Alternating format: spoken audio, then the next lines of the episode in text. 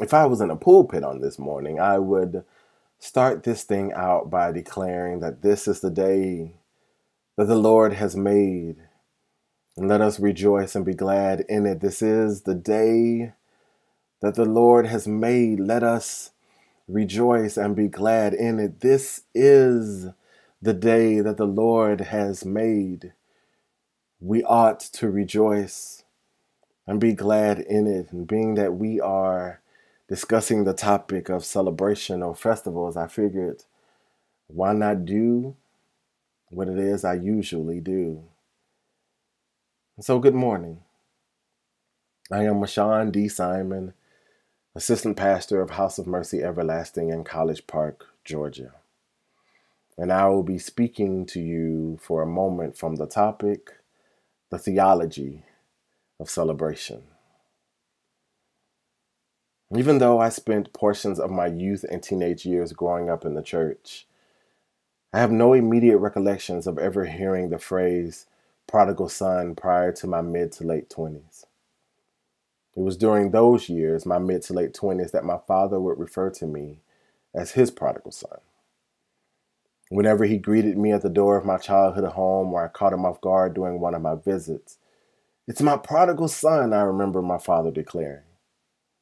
Now, you may be wondering what it felt like to be compared, equated to an individual that so many people considered to be, well, irresponsible.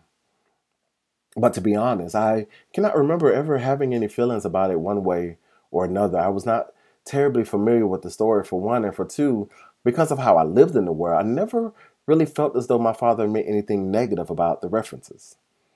I, as far as I was concerned, was in no way irresponsible, unmotivated, ungrateful, or any of the adjectives many people have over the years used to describe the young man portrayed in our parable on this morning.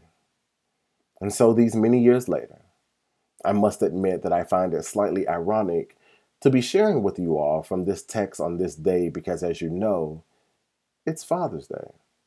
That day set aside to celebrate those we call dad or consider our father figures. How fitting to be engaging this father and these sons on this day in the midst of this season. I find it almost ironic where this parable lands in Luke's account of Jesus' ministry. As told only by Luke, the parable is bookended by a series of teachings related to either some form of loss or references to order. How ironic is it that during this time in which we find ourselves, a global pandemic, where we're all dealing with some form of loss, whether it's the loss of a loved one or a friend, or the loss of access to our families or friends, or the loss of stability as the economy is struggling, we also find ourselves in the midst of what the powers may be would describe as an air of lawlessness and chaos and disorder, civil unrest across the country. And as all of this is going on, we are presently in a season of supposed celebration Gay Pride, and Father's Day. How ironic that on this morning we would find ourselves faced with an illustrative moral lesson about loss and celebration as told to us by the one whom we celebrate for making the ultimate sacrifice, giving his life. According to Jesus, there was a man who had two sons. We don't know his name. We don't have an age. We don't know what he has done for a living to acquire all that he has. All we know is that he has enough wealth and property to divide it between his two sons. At the start of the story, Jesus shares with those listening that the younger son asks his father for what's his. Rather than waiting for the appointed time, he wants to take ownership of his inheritance in this very moment. His father obliges, and not long after that, the son launches out in the world. And then he blows everything. Now, imagine, if you will, one of those movies where the guy decides to do it big in Las Vegas. He and a group of friends decide to spend the weekend in Sin City. They luck up on a craps table, or maybe it was a slot machine. And after a few drinks and a few attempts, they hit the jackpot. Sirens are going off, lights are flashing. Everyone has stopped what they are doing to take in the scene as this guy, maybe a college sophomore, or better yet, a senior at a major Ivy League school, freaks out in ex- excitement and celebrates as boisterously as possible.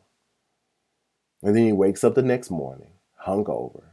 His clothes are dirty and sticky, and he has no memory of what happened the night before. His friends are nowhere to be found. He has no clue where he is or who or whose room he is occupying. He struggles to get his bearings, and after some time realizes he is dead broke. He lost everything, spent everything he won the night before doing it big, living the fast life, and partying excessively. This is what comes to mind for me as I read and investigate the text. The son who requested that his father give him what he considers his now has nothing and has to figure life out on his own. According to the story, the son does what any of us would do in his situation. He has to make ends meet, and so he goes out and he finds work.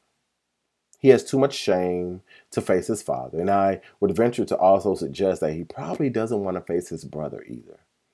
Eventually, he accepts that he will have to return home, and why shouldn't he? His father is a wealthy man, and if he should work for anyone, he should at least work for his dad. But when he arrives, it is not anger or disappointment or a lecture that he receives from his father. What he gets from his father is joy. What he gets from his father is relief in knowing that his son is alive. What he gets from his father is a celebration. His prodigal son has returned home. For lifetimes, scholars have debated the meaning of this text and the point that Jesus was trying to get across to those that were listening.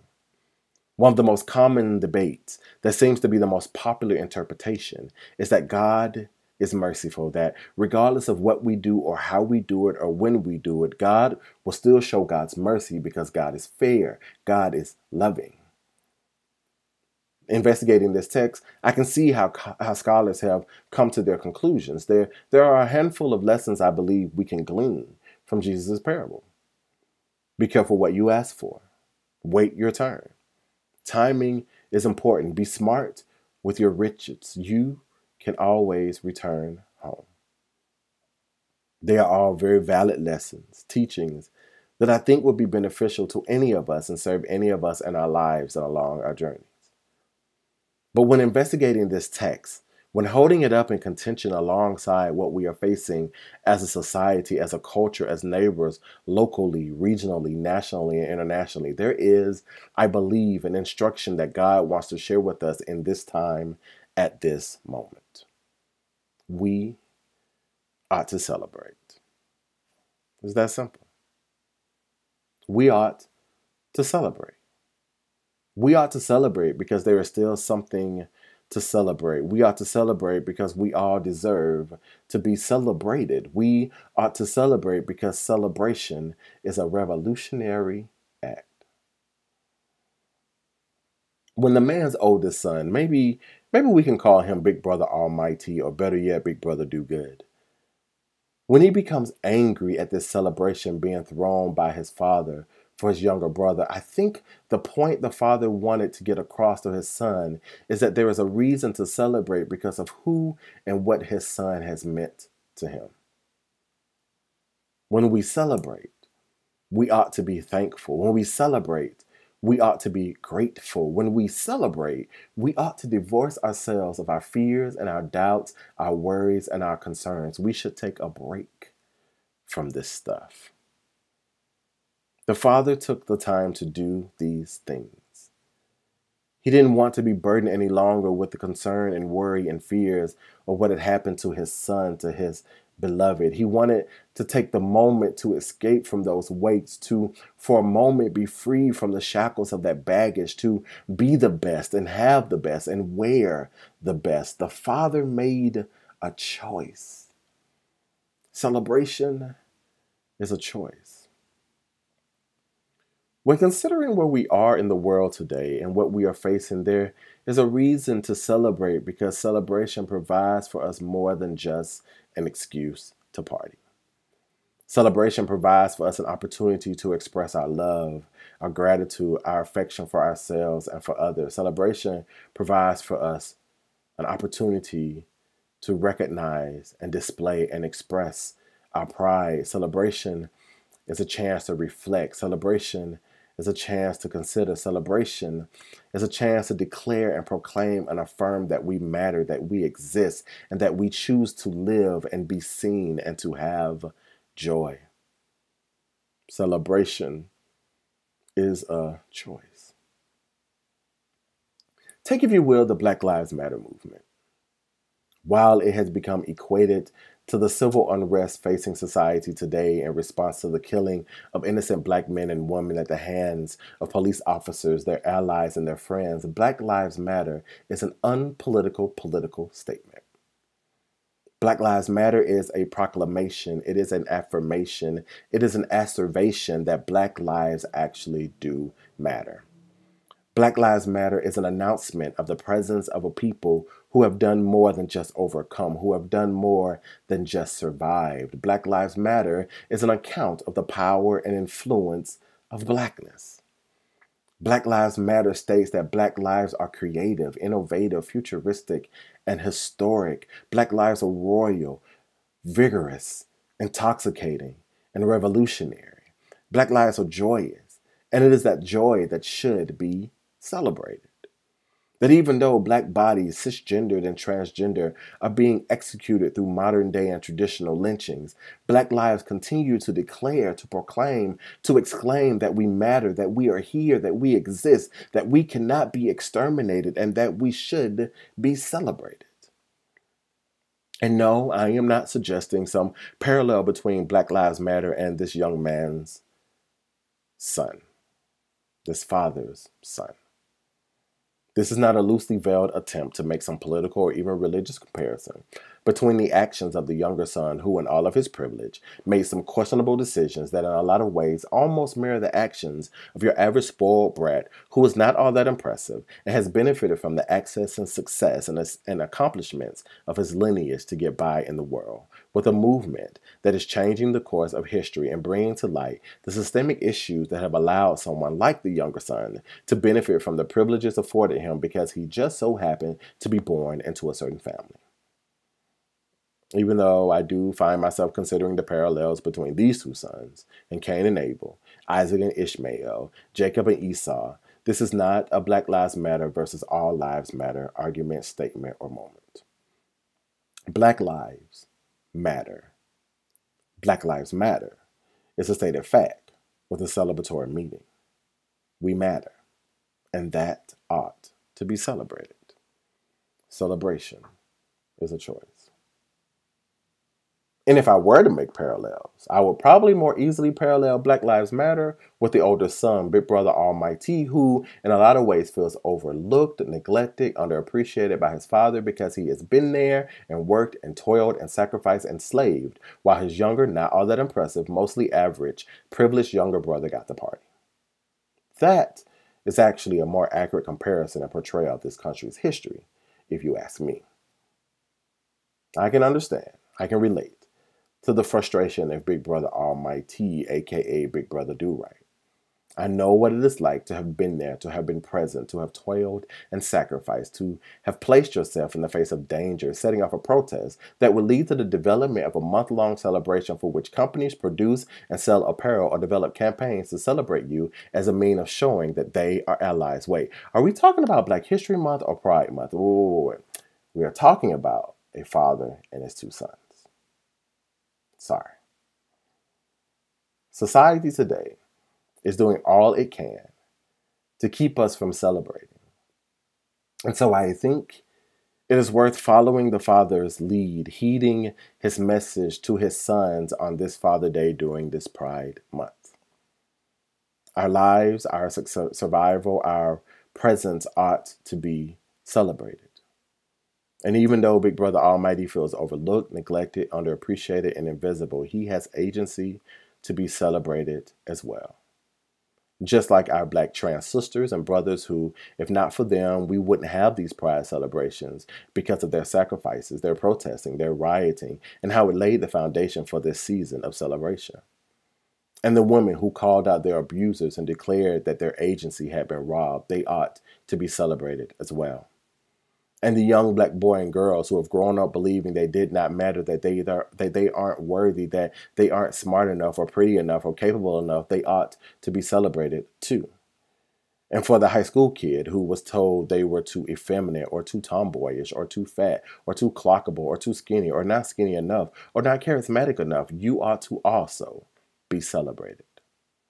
Celebration is a choice. Given our current state of affairs, we ought to celebrate. But it is not just enough to celebrate. We ought to celebrate with purpose. We ought to celebrate for a reason beyond celebrating for the sake of celebrating. Since we have the choice, since we have the chance, since we have the option and the freedom to celebrate, our celebrations must count. They must matter. They must account for something whether it is declaring that Black Lives Matter, Black trans lives matter, or that our votes matter, we ought to celebrate. Whether it is we are here, we're queer, and we aren't going anywhere, we ought to celebrate. Whether it is Me Too, Time's Up, Love Wins, or Not in My Name, we ought to celebrate. We ought to celebrate because it is our it is our duty to celebrate. We ought to celebrate because our very survival depends on it. We ought to celebrate because our very presence requires it. We ought to celebrate because our sanity craves it. We ought to celebrate because God is calling us to it. Celebration is a choice. Celebration is a revolutionary act. Celebration is a privilege we ought to celebrate.